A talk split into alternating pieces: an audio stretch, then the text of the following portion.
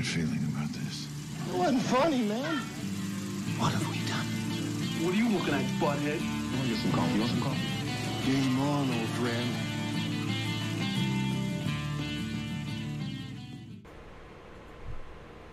Hey guys, welcome to another wonderful episode of Cinephile Saturdays. This episode is brought to you by Pyre Gaming Performance Supplements and hashtag Razor Streamer. If you enjoy this episode, head on over to nerdcon1.com. Today, creature features. Alright, guys, gals, everything in between freaks, monsters, and alien creatures. Uh, so today we're going to be talking about creature features, uh, those fun, lovable horror movies where monsters run rampant. Um, God, I just I love creature features. It's a kind of summer tradition with me and my wife that we just go all out with them. We've been kind of lacking a little bit this year, thanks COVID. Uh, just haven't been feeling up to it really, but uh, you know, it's never too late. Still summer, right? So let's get into this. Today we'll be breaking down my top 10 recommended creature features. If you disagree with them, go fuck yourself. Um, it's my choice. Deal with it. Disagree with them, go fuck yourself. Um, Is that, where was that? That was you. I mean, that was you telling yourself to go fuck yourself. Oh man, I did. Oh, this is crazy Inception shit. I like this. Oh, that was fun. All right, so today we're going to be starting off with one of the greatest creature features of all time. Again, if I disagree, uh, da, da, da, I know how to talk. Don't disagree with me. oh, sorry, I'm uppity today, guys. I just want to be a bitch. It's okay. Um, so, Jaws from 1975, the uh, Steven Spielberg opus classic. I don't really know what opus means, but it sounds like a fun word, so I'll just throw it out there. Sorry. Um, hey, Nick, can we get the light on this down a little bit? Every time I look away, I have like, I, yeah, I get this circle here, and then I can't quite. Oh, that's perfect. Okay, there we go. All right, so Jaws from 1975, directed by the amazing Steven Spielberg, starring uh, Roy Scheider as uh, Chief Brody, rest in peace. Uh, a couple of his uh, movies uh, to mention: The Punisher, Falling Through, The Peacekeeper, and all that jazz. Robert Shaw, who played Quint, also rest in peace. From the Deep, the original taking of Pelham 123, From Russia with Love and The Sting, and the godly Richard Dreyfuss from Close Encounters of the Third Kind, American Graffiti, Asher, and Weeds. I know he really wasn't on that lot, but the guy does a lot of cameo stuff because it's Richard fucking Dreyfuss. So, you know, we just kind of let him do what he wants. The guy's amazing. Um, so, this movie definitely is my number one and one of my favorites of all time for creature features. Gets a 10 out of 10 instantly for being just. There's not words I can form that would properly put into how amazing this movie is to me. It terrified me of the toilet and the swimming pool as a child forever because the most irrational, rational fear is a shark is going to kill me in my swimming pool. Kids, you know? But, uh, so it's about uh, Amity Island, New York. Um, nice little getaway beach town, like much of New England. Tourists all the time. Uh, except this summer, they decide that uh, killer shark's just gonna pop up and start taking out swimmers and children, and the town decides that the tourism price and money is better than you know people's lives, so they don't shut down the beach. Everything goes to chaos, and uh, hold on, I think I got a mustache hair poking me in my nose. That was distracting as hell. Um, so you know everybody gets eaten. They try to go take out the shark, and you know it's from 1975. I think we've seen it by now. I don't need to rattle on too much about it. So um, a lot of the fun tension between um, Hooper and Quint was brought upon by the fact that um, Richard Dreyfuss and Robert Shaw absolutely hated each other, couldn't stand each other, barely spoke when they weren't filming. Great on-screen chemistry right there. It really leads into it, and um, so one of the, the one of the stars in it was a child, um, Jeffrey Voorhees. He played Alex Kintner, um, which I met him recently uh, last year at this uh, horror convention. Me and my wife used to attend. I say used to because it uh, shut down after their 15th anniversary, which was very depressing. But uh, I met Alex Kintner. I got him to sign my uh, Jaws Funko reaction figure uh, that had the tank stuck in its mouth, and um, found out that he actually has a Jaws themed restaurant uh, up in Maine. He actually jogs down the beach that he was killed on almost every day in the summer with his dogs. Uh, such a great guy to meet, but I bring this up because the Alex Kintner death scene in the original Jaws, I think to this day still holds up as one of the uh, things fall and you have to secure them. One of the goriest scenes, well, one of the just most brutal scenes in you know horror and creature feature. I mean, the kid was just mauled to shit on that raft, blood, bits everywhere. Um, and uh, finding out, you know, in recent years, since they released a, st- a couple stills from it, actually, that it was much more violent originally to begin with, and they actually had to cut a lot of it because of how brutal it was. And Didn't the kid almost get injured because he was strapped to a board thing to go? Oh no, that was the girl. yeah, that was the girl in the beginning of the movie. I actually yeah. met her too. Did you? Yeah, I met her at uh, Rhode She Island Comic Con. back, didn't she? Um, no, but she smacked in the they. Sm- she actually smacked in uh to the um the what the hell are those things called? The hydraulic board that was pushing. her. No, no, no, no, no. The the stupid thing she was clinging to that mooring. Oh. You know the the the mooring marker. Yeah. Um, yeah, she smacked into that a couple times, and I think she got um a slight concussion. oh, okay. Yeah, but um, yeah, she's nice. She was actually uh, she's pretty old now, obviously, because she you know she was in her like 30s then. But um, she had this um shark, this like foam shark head thing that I put over to take a couple pictures and pretended I was Jaws attacking her. And you know, like her handlers were just like, "Hey, do you want to do that?" And I'm just like, "Absolutely, I do." yeah, I met her. uh I was walking on Rhode Island Comic Con, and uh, my wife Christina was in line with Krista to go meet Christina Ricci for a professional photo op because they split the cost.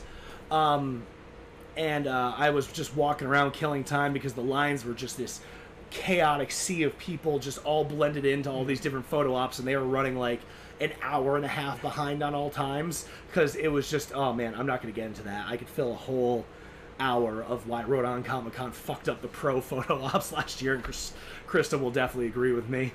Um, so I was just walking around and I saw her booth randomly, and I was just like, oh my god, I gotta get this for Christina because I think my wife might be a bigger Jaws fan than I am. She is, even though I love it. Um, so, according to John Williams, who scored the film, scoring the films actually jump started his career because then after that he got Star Wars and everything. Yeah, uh, George Lucas got the recommendation from Steven Spielberg. Yes, Yeah. yes. Uh, which man, just man, John Williams and Steven Spielberg. I gotta say, like when them and him and George Lucas when they work together, magic is made.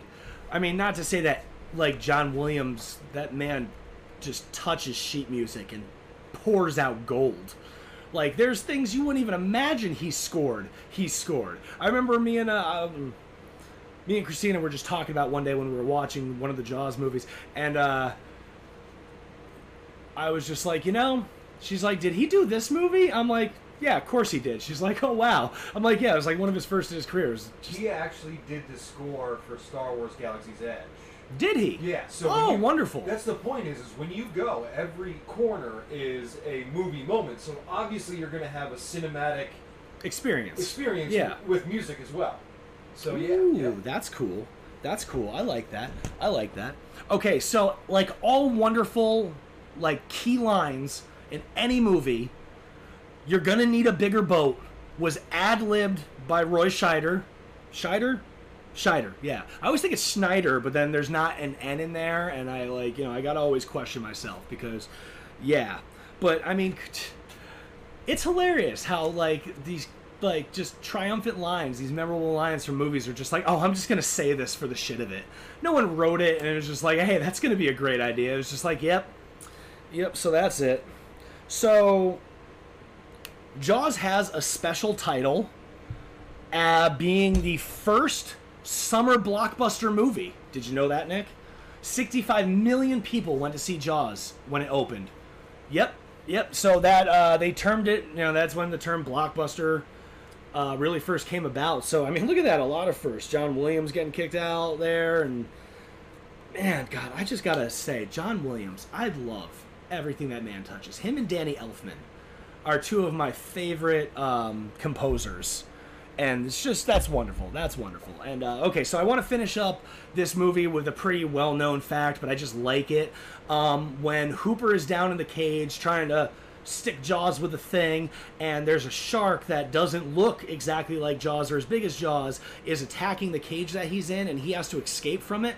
That was an actual shark that just decided to wander over and ended up attacking the cage. So Richard Dreyfuss had to escape basically for his life to get the hell out of there so they could keep going. And Steven Spielberg found the footage so amazing it was that he kept it into the actual film. Good call, because you know it's little moments like that, um, the ad libs, the accidental moments, the things that just happen by chance. That's what makes a movie gold.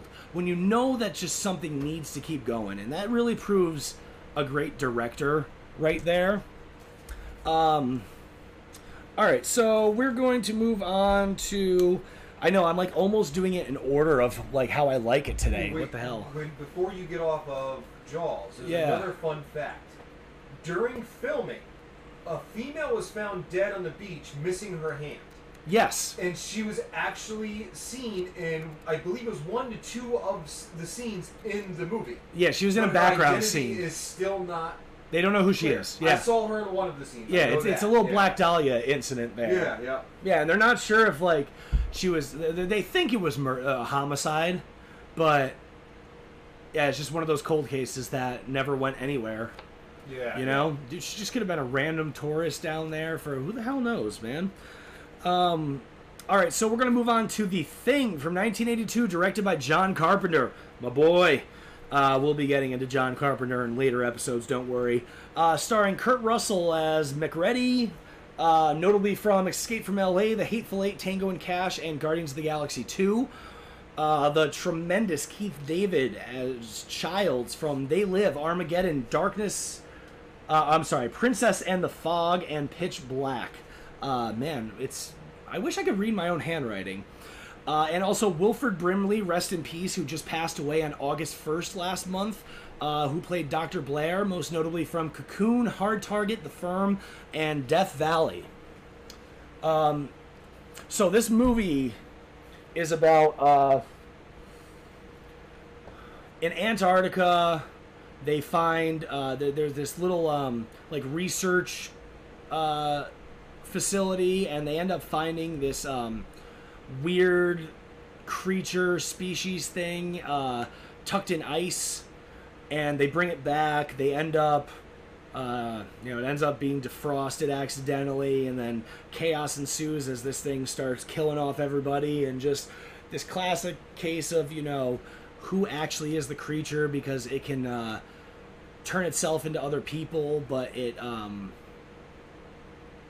can't replicate. Um, like if somebody has like fillings or like a steel hip or something replacement, they can't re- re- replace. They can't replicate that.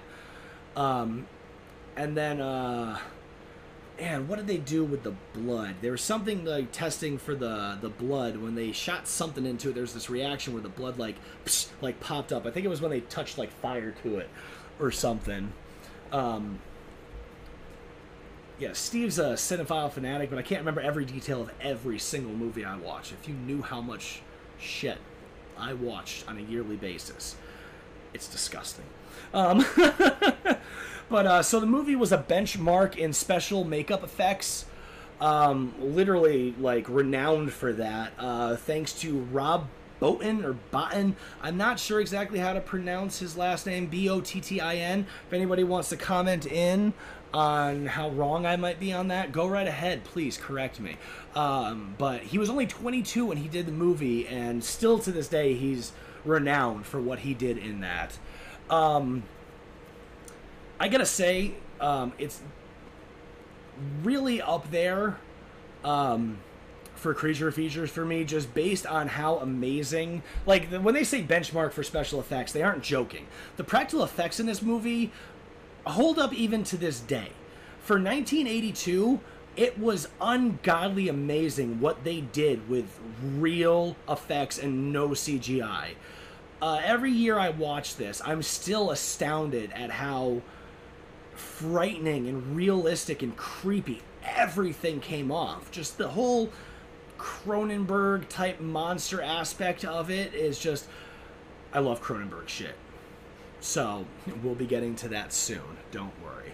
Um, but yeah, um, a real big favorite scene for me in the movie is when uh, one of the dogs is taken over and it starts just like shooting out all these tentacles, sucking in all the dogs, and when they come in to like blow it away with a giant fucking flamethrower, it's just this giant mass of like weird freaky dog heads and tentacles and all kinds of fucked up shit. Just it, it is un you just can't describe what this goddamn thing looks like and it is horrifying in every aspect. Bravo to rob Bottin and the entire special effects team on this one. You, you, you, you set the bar. You set the bar um, so this movie has a, a weird little thing it was um, John Carpenter's uh, favorite film that he ever did, and the first film that he didn't personally do the score to. I never knew that. I was always impressed by the score when I was a kid, and I always just assumed it was John Carpenter because it really just was John Carpenter esque. I forget who they ended up doing it, but he picked somebody when he decided he didn't want to do it, and then that person like got sick or something, so they had to bump it off to somebody else. Um, this isn't really too fun of a fact, but I found out that it actually opened the same day as Blade Runner.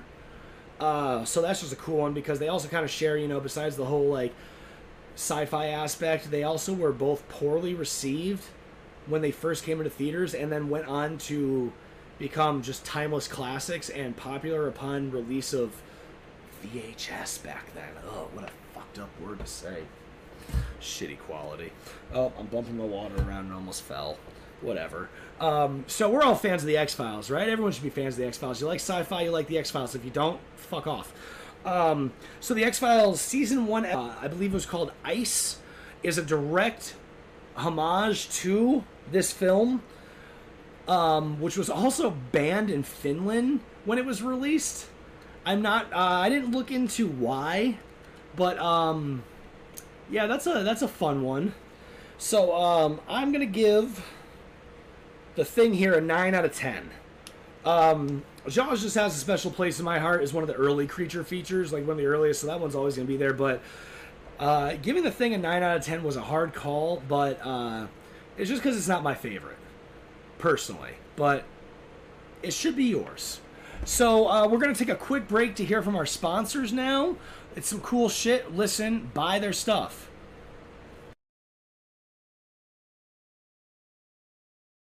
This episode is sponsored by My Pyre Gamer Performance Energy Drink. Pyre was created with gamers in mind to improve performance and keep you healthy. Power, precision, performance, Pyre. And now, if you are a listener of NerdCon 1, you can get a 10% discount. Just go to mypyre.com forward slash discount forward slash NerdCon 1, or you can go to mypyre.com and enter code NerdCon 1.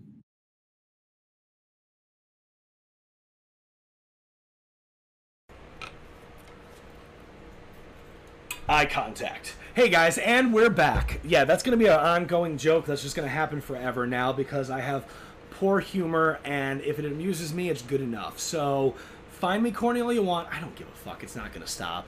I'm sure my glowing personality is half the reason you guys watch this shit, anyways. You know, I'm fun. I'm fun. Nick, I'm fun. I'm fun.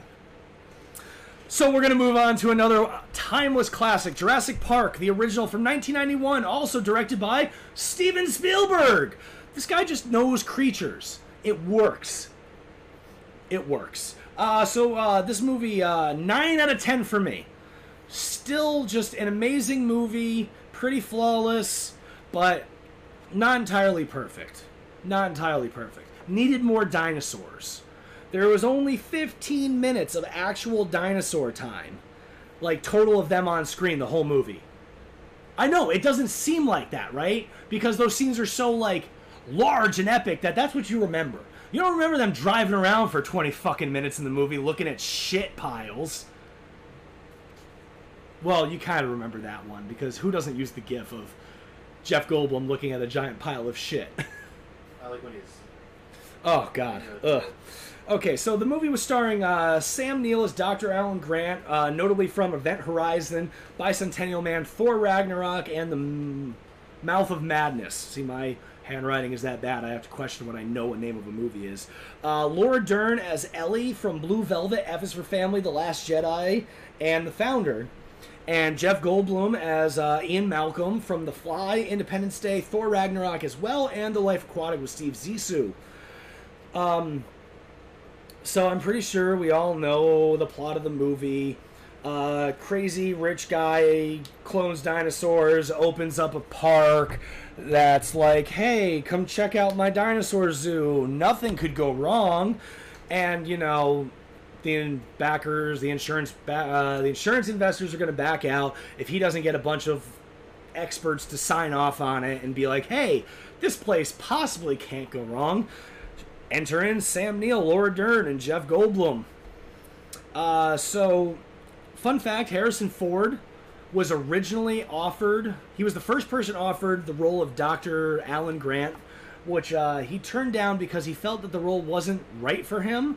And later, after the movie premiered and he saw it, he remarked that he knew he made the good choice. Fuck you, Harrison Ford. It's a good movie. Not everything can be Air Force One, asshole. uh, I love Harrison Ford. But, um, so uh, here's a fun one for you, Nick. Uh, Michael Crichton, who wrote the uh, movie, or, well, wrote the book, right? Do you know how he decided to plan Dr. Hammond's character? I want this guy to be a dark Walt Disney. And I think it worked. I think it worked. I mean, he was cheerful, but like you don't go to you know Disneyland and expect Itchy and Scratchy Land to have all the animatronics come alive and kill you. You know, you go there for a good time. So, I mean, I want to go to Jurassic Park. Did you know in 2000 uh fuck, I think it was 2015, they actually found remains from a T-Rex of red blood cells and intact skin tissue? Yeah.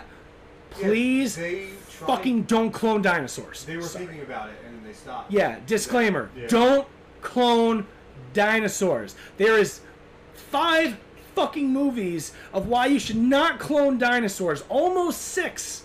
Almost six movies of why you shouldn't clone dinosaurs. That's like at least like 12 hours at least of time of explaining why you should not. Like, do we need to have Jeff Goldblum just like film videos of why you shouldn't do this? God, don't clone fucking dinosaurs, man. So you know when the uh, T Rex is attacking and he's knocking the uh, kids in the um, jeep over the cliff and trying to get him and stuff, and Sam Neill runs out and is like waving the flares all around. You know he actually like burned a chunk of his flesh off doing that. Uh, some of the phosphorus fell underneath his watch and literally took away like a whole like like dude like a divot. He had a he's got a divot. Yeah. That's a great uh, momentum from your film. Yeah, dude. So it's just like you know that panic on his face might have been real, you know, because actors like that they don't cut, they don't cut. You shouldn't cut, always cut. Um. So this uh, Universal wanted to make this into a movie so bad because they had so much faith in it that they literally started pre-production. Um, in the book, the movie came, the book came out in '90. The movie came out in '93, but pre-production for the movie started in 1989, before the book even came out, using uh, the novel's manuscript that Crichton wrote. And I think that he, if I remember right, he quoted saying that there was only about 15% of the actual mov- uh, novel in the movie. So, I mean, either way, I've read the book. It's great. I've read the, I've read two of the books, and I've, I I liked both of them. I really need to get those again because who knows where the hell those went. Um, so you know in the beginning about uh, 20 25 minutes in where they have that little video with the weird little talking DNA strand, right? That was Steven Spielberg's um, cheap, easy way to basically get the entire plot of the book and you know all that info in real quick without having to go through all of it in the script. Fun fact: I actually used that idea in college for a IT class. The little DNA thing. Yeah, so my presentation, I was actually talking to myself. Well, just the, the idea of the clip, I was talking to myself on screen to do the presentation. That's fun. Yeah, it was. a I've, I've fun. seen I've seen some stuff. It took like a long time to get my timing correct. Oh yeah. but it was a lot of fun. Do you think that Steven Spielberg ripped off that thing from Clippy on Microsoft? A little bit. Remember the little talking thing? I With mean, the eyes, yeah, yeah. the eyes. I see. I, I mean, at that point. I mean, it was a more do? fleshed Yeah. out, you know. Did version the DNA of it. strand move when he was like moving around and talking? Yeah, it actually yeah, did- yeah. No, he like bounced around and moved and That's what I stuff. Yeah, and the Yeah. DNA like worked like it would, like going in circles. So that was neat. Yeah, he was that perfect little DNA strand. That was always fun. All right, ladies and gentlemen, moving on. I don't know if I said this movie was. Yeah, it was a nine out of ten. Okay. All right, so we're gonna be scooting our boot on over here to Eight-Legged Freaks from 2002. I mean, all these classics and then a shit one like that. I am personal friends with the kid in that movie. It's My dad's best friend's son, Scott Terra, Oh man, did you know that he played? Um, Daredevil, yeah, Young Daredevil. and he was in Motocross. He was the little kid that always fixed the dirt bikes on Disney Channel. Oh shit, Yeah. that was a fun movie. Yeah. And then he was a child show act- actor before that. I don't remember that, but Neither I, yeah, he's cool, man. I, li- I liked him. He was he was good. He was good in this movie. But uh, so yeah, I'm gonna give this one. Uh, it's dir- directed by Ellory Elkayem. I'm fucking that up, but that is a weird one. E L L O R Y E L K A Y M. Ellory Elkayem. Elkium? Either way, so um, starring David Arquette as Chris McCormick, uh, notably from Scream, Ready to Rumble, Never Been Kissed, and Bone Tomahawk. Uh, Kari Werrer, Warrer, W U H R E R. I'm trying my best here. These are really out there. As Chief Sam and Scarlett Johansson as Ashley Parker, Chief Sam's daughter. Um, Kari's from Anaconda Thinner, Batman, Gotham by Gaslight, Sharknado 2, Scarjo, most notably from Jojo Rabbit Adventures, Ghost in the Shell, and Isle of Dogs. Um, yeah, so did you know that also this Kari chick, as well as uh, the kid you know and Scarlett Johansson, they all went on to do Marvel stuff? Yeah, Kari voices Maria Hill in uh, Avengers Assemble, the cartoon. Yeah. Um. Okay, so there wasn't really that many fun facts I could find about this movie. Most of it was what guns the cops used and what cars people drove. Who the fuck thinks that's a fun fact? I don't give a shit if it's a Ford 85 fucking Wingstar. I know that's not a car or the right one, but I'm just making fun of this dumbass trivia I found. Um, so the original name for it was Arac Attack. Um, until uh, David Arquette said something about uh, them being eight-legged freaks. He made a reference of that in the movie when they were filming, so they decided, hey, let's call it Eight-Legged Freaks. Um, I remember seeing this movie uh, as a kid in movie theaters. Um, I was a big fan of David Arquette back then until I learned he was a human douche nozzle. Um, but I still like his movies, but I guess as a person he kind of sucks. But I've never met him or anything, so I can't 100% say. Um, I have met people he's worked with. Um, so the movie only took 40 days to shoot. Uh, I mean, it makes sense. There wasn't a whole lot to it. Not a whole lot of different scenery and stuff. Um, Dougie Doug from Cool Runnings was in it as this crazy conspiracy guy. I was really happy about that. Loved him. Um, he played, uh, damn, forgot his character's name in Cool Runnings. I haven't seen that movie in a while. But, uh, someone comment what it was, because I ain't looking it up right now. Um, so I give this movie a 6 out of 10, just because it's pretty fucking corny, and there's a lot of, like, dumb shit to it, but it's still a good time. Uh, you don't need to have an Oscar winning winning movie to have a good, entertaining time. That's what B horror's for, you know what I mean? Sometimes it's just so bad it's good, or, you know, it's so corny it's good, so cheesy, whatever. Uh, it makes me laugh enough, so I like watching it. Plus, the sound effects they have when the spiders attack, all these "Wee, wee, wee," and creepy sounds. It's just that enough is hilarious. So um, they do have a Ziggy Stardust and the Spiders from Mars reference in the movie, which was great. And uh, they had a sequel planned that they announced, but it literally just that was it. I don't know what happened, but yeah, they were gonna you know bring the director back to write the he because he wrote it as well. You know they're gonna bring him back and everything to do that, but hey, whatever, you know.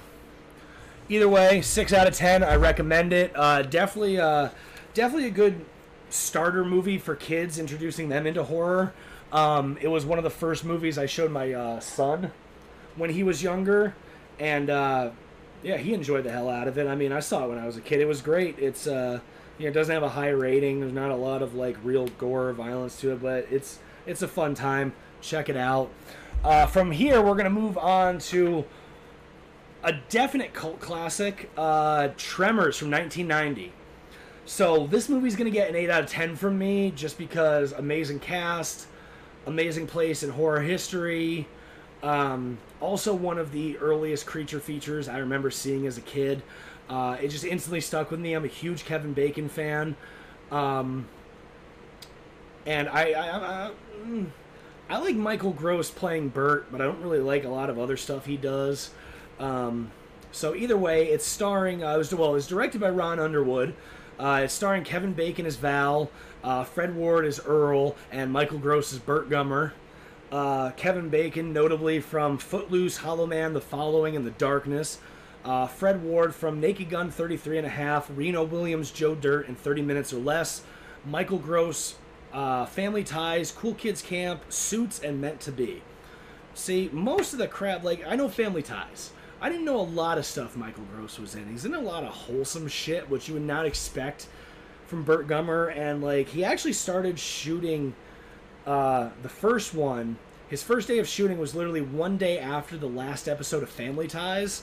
So, that just, like, that's a big jump. But, I mean, I, I, I respect actors that can make that hop around. Um, I mean, even though he's just Burt Gummer to me, whatever, you know. So, uh, the movie is about this tiny little town um, in the middle of the desert, um, real secluded. Takes like you know half a day to drive, like hours to drive to the next town. It's surrounded by like mountains and hills, and it's basically just this one street town in the middle of asshole nowhere. Um, so uh, Kevin Bacon's character Val and Fred Ward's character Earl are these two little handymen that are basically just decided they're sick of this crap. They're gonna move out of town, go into the you know nearest like actual city, and just kind of go from there. You know.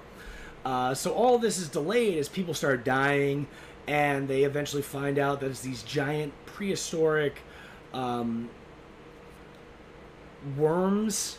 I guess yeah, they're they're they're sightless. They um, catch their prey by sound, you know, vibrations on the ground and everything. They can move really fast. Uh, they got these big giant like beak things that open up and these weird like little tentacle snake tongues that come out to like grab prey and pull it in. Um, as the movies progress, you find out that there's more stages of them, uh, including the Shriekers, the Ass Blasters. Uh, they uh, did a fourth movie where it was back in like the 1800s. That was garbage.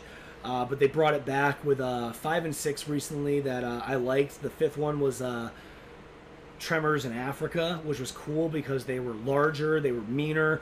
The tongue things could detach and move on their own from the mouth, and they also, like great whites in Africa, they could jump into the air and do like dive bombs, which that was cool. Then they followed it up with one where they're in like Antarctica. Wasn't that as great? It's got Jamie Kennedy in them now as Burt's son, which I don't mind. Uh, they got a new one coming out called like Isle of Tremors. That's them on like the Galapagos Islands or something. Uh, so I'm looking forward to that. I, I do enjoy the series a lot. I watch most of it, even the crappy TV show from the early 2000s that had one season.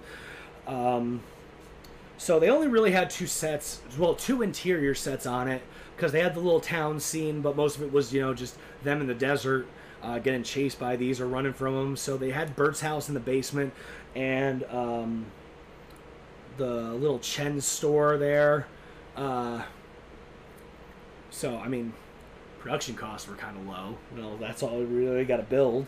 Um, I know Kevin Bacon said that it was the funnest time he ever had filming a movie, and uh, also something he kind of really regretted when it first came out and didn't get the reception he thought. He's like, "What am I doing making this movie about giant worms underground?" Uh, but he changed his tune when it became a cult classic. He even uh, was going to be in a reboot TV series that never ended up happening. Uh, you can go see a little uh, teaser trailer for it um, online, which was great. And I'm sad it didn't get picked up, and I hope maybe it eventually does. Amazon, do something. Um, so, uh, also notably, that this was uh, Reba McEntire's first film. Uh, she played uh, Burt Gummer's wife. Um, and uh, this is one that I'm really glad that they decided to, to, to drop as an idea. But they were originally going to have the graboids be able to perfectly mimic sounds to help lure and play, uh, prey more easily, even further. But uh, they ended up dropping that when they realized that, man, we're giving these things way too many special powers. Uh, you know, they can travel underground, they can hunt by sound, they got the talent. Come on. Uh, that would have just been too much too too much. Also, kind of ripping off the movie Mimic. Um, so Tremors gets a eight out of ten from me, just because it is a little corny and there definitely could have been, uh, you know, a little more to it. But um, the practical effects are amazing. Uh, it's got a great cast all around, even though the even besides the people that I mentioned. Um, so going down the further creature hole, on to our next fun flick which is going to be The Fly from 1986, a remake of the Vincent Price film, which gets a 9 out of 10 from me. Starring Jeff Goldblum as Dr. Steve Brundle, Geena Davis as Veronica, and John Getz as Borans. Borans. Uh, Jeff Goldblum, not- notably from Hotel Artemis, Mortdecai, Man of the Year, and King of the Hill. Uh, Geena Davis from Beetlejuice, Thelma and Louise, Glow on Netflix, and Stuart Little and uh, Getz from Zodiac, The Social Network, Doom Patrol, and American Horror Story 1984, its most recent season. So, um, basically, the movie is uh, Dr. Steve Brundle, Steve Goldblum's character, or Jeff Goldblum's character, is trying to invent teleportation. He's got these two pods that he has uh, that when he eventually tests them, uh, to transfer himself from one pod to the other pod. Um, a fly goes in with him, and when he gets transferred, the machine uh, more easily because it can't recognize the two things merges them together, which at first he thinks is amazing and starts studying himself, filming it, and then eventually he just starts degrading more and more into a freakish monster. Uh, the movie was directed by David Cronenberg. Dropped the name earlier, told you we'd get to it. Uh, David Cronenberg is most notably famous for the type of like creatures that he uses in his films, which are just like blob together freakish amalgamations of ungodly horrificness. Um, they actually mentioned it in uh, Rick and Morty when they went to the uh, when uh, Rick accidentally turned everybody into when he was trying to create a love potion for Morty to get Jessica to like him, and then everybody started like obsessing over Morty that smelled it, and then he turned them into like praying mantis creatures, and then accidentally turned them into Cronenberg monsters. So boom, there's a reference you might not have known. Um, so upon the release of the film, Jeff Goldblum wrote a letter to Vincent Price saying, uh, "I hope that you like it as much as I liked yours." Uh, Vincent Price, being touched, penned a letter back saying that um, it was absolutely wonderful up until a point, and then it was a little too much. Which I totally know where he's talking about that towards the end of the movie, but either way, um, I thought it really did stay true to the original uh, Vincent Price version. Obviously, it was way more fucked up um, and horrific, but um, hey, you know, we all got to. Uh, evolve eventually, and you know remakes evolve. Um, fun unknown fact: uh, Mel Brooks, yes, comedic mastermind Mel Brooks was a secret producer on the film. I say secret because he decided to be unlisted because he felt that if his name was attached to it, people would not take it as seriously as it should have been took because that's not what Mel Brooks usually did. Um, this is a fact that I just recently learned, and it just makes me love the movie even better because I am a huge Mel Brooks fan. Um, I'm also a fan of his son Max Brooks. He writes some really fun shit about zombies. Uh, he wrote the book World War Z, which uh, Brad Pitt fucking butchered as a movie. Uh, it's a fun time, but just read the book. Um, kind of glad uh, that the sequel on that fizzled out because God, what a ruined ending. But um, so uh, the wonderful special effects uh, was a pretty big toll on Jeff Goldblum because at most times during the movie he wore up to five pounds of makeup just on his like face prosthetic makeup uh, during the part of the film where he's slowly transforming into the fly which is just ungodly disgusting. It's like he starts finding weird little hair fibers on himself that he tries to pick out but he can't. And uh, they're you know sensitive you know the little fly little feelers that are all over themselves that helps him cling to stuff. And then uh, as he eventually starts losing his hair and ripping off parts of his skin revealing like the nasty boiliness of like his just ugh god.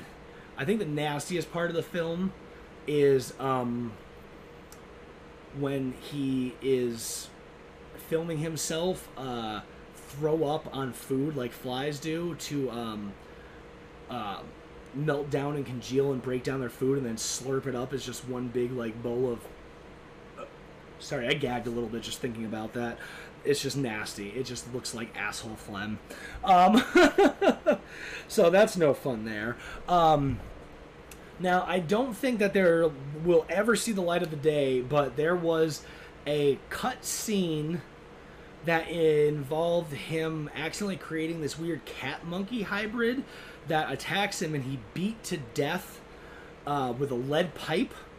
Um, they ended up cutting that after test screenings. Um, I mean, hell, just hearing the description of it, just that's fucked. Um, so the fly gets a nine out of ten from me because it is just glorious. Uh, they did an amazing job with it. Jeff Goldblum is a tremendous actor. Geena Davis, tremendous actor. Um, I absolutely love a lot of stuff she's in. She's very talented. Um, so from there, we're going to move on to Splinter from 2008, uh, directed by Toby Wilkins, uh, starring Shea Whigham as Dennis. Uh, Whigham, yeah. Uh, Jill Wagner as Polly, and Paulo Ca- Costanzo as Seth.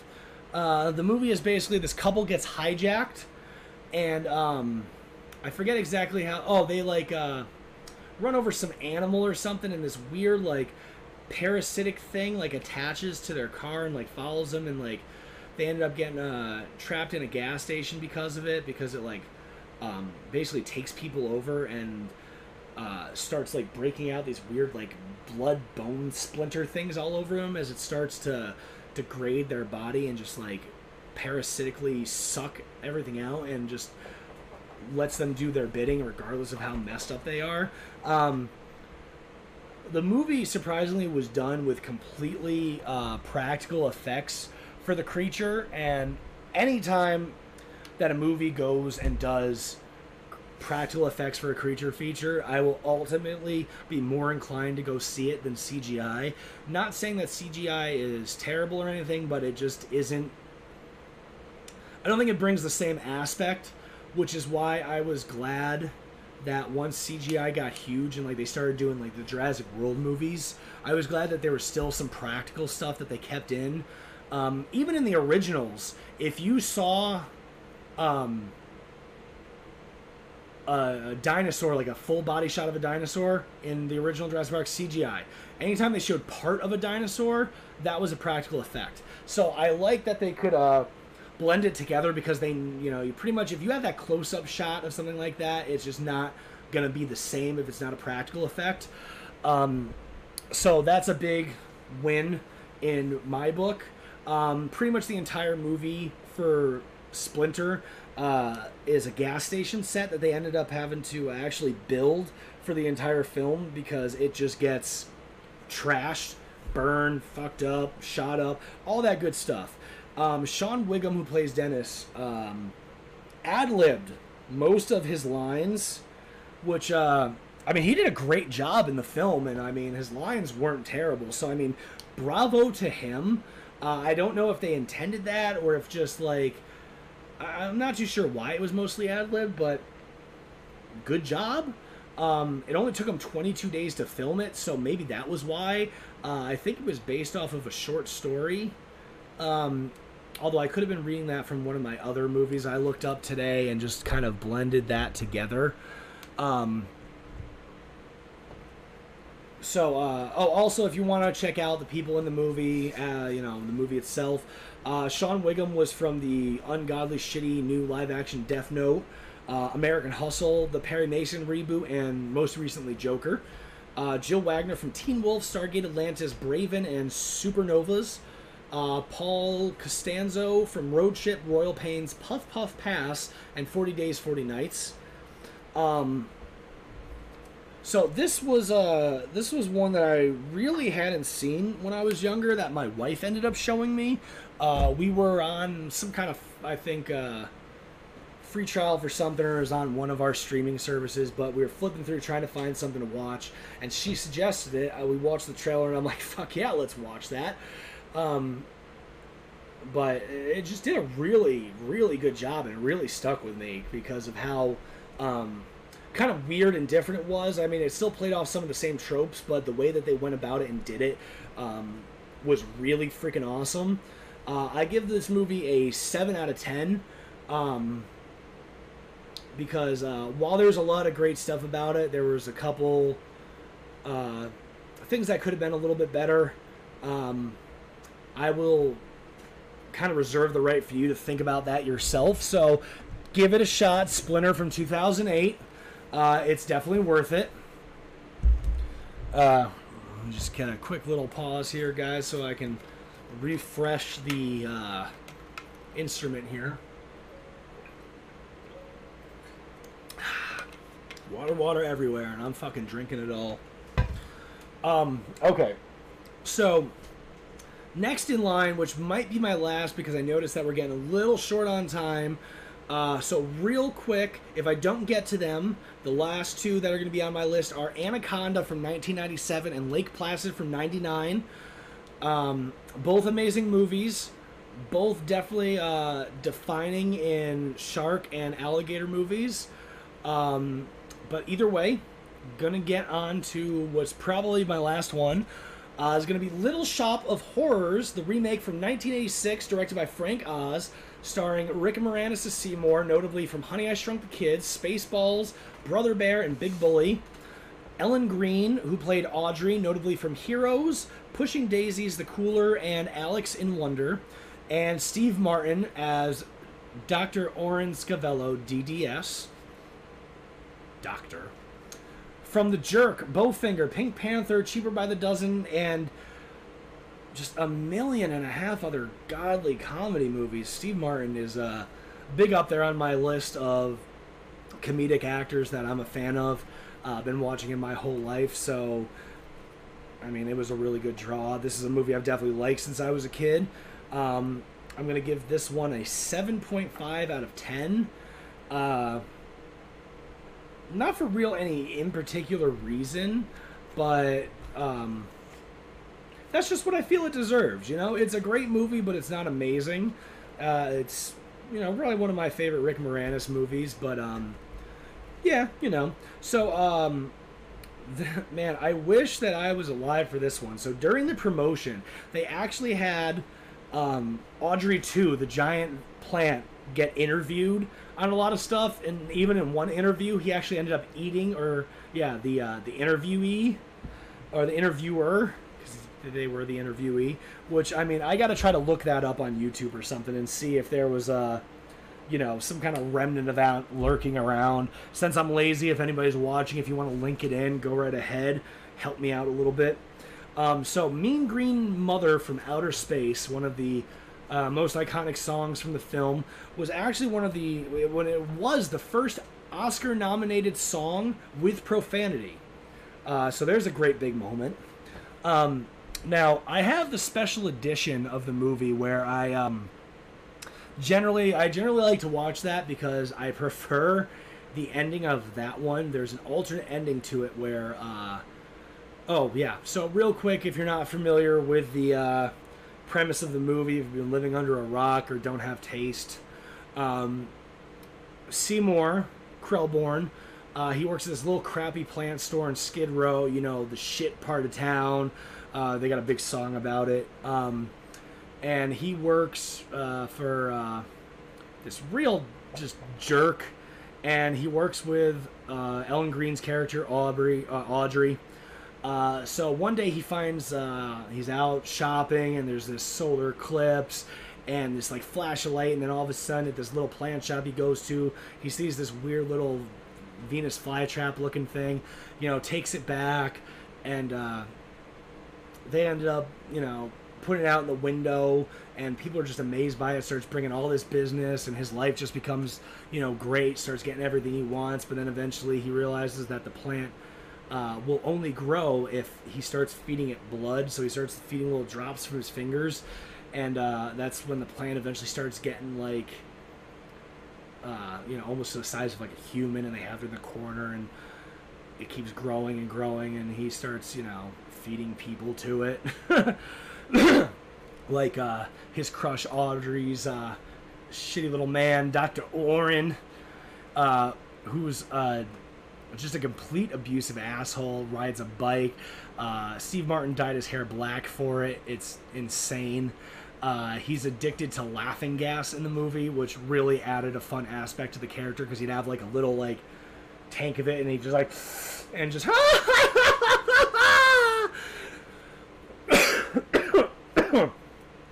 Ugh.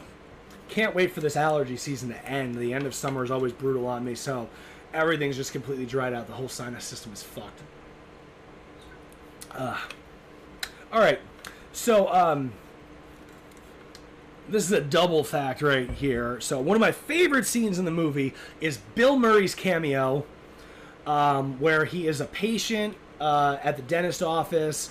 Um, so going into that, when they first show the dentist office, it was supposed to look a lot more grungy and gritty and have like uh, blood stains around and just like nasty stuff everywhere. But um, when they showed it to test audiences, it didn't test well and was a little too disgusting. So they went back, cleaned it up a little bit, reshot it, and um, you know go from there.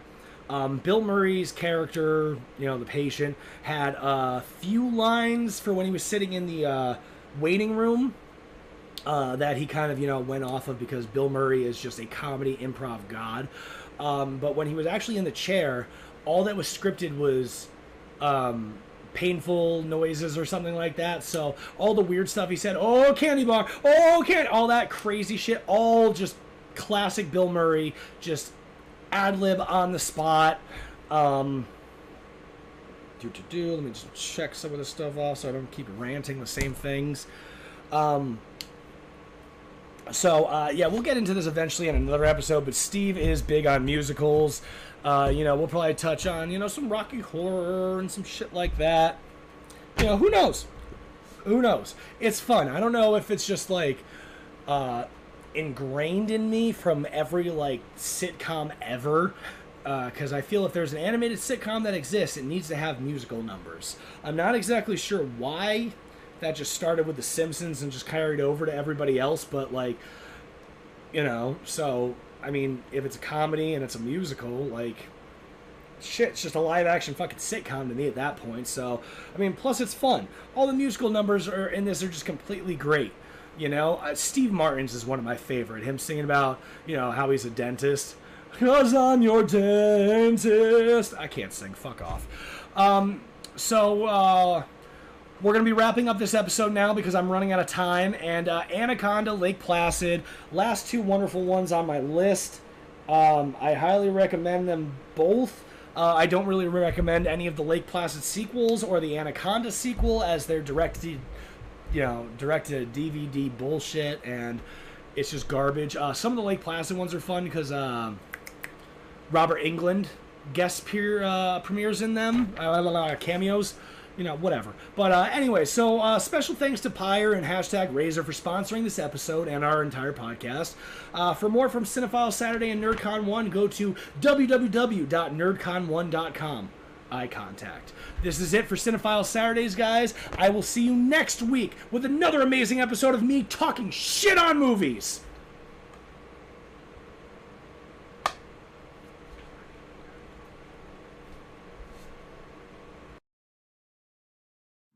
got a bad feeling about this. It wasn't funny, man. What have we done? What are you looking at, butthead? You want to get some coffee? You want some coffee? Game on, old friend.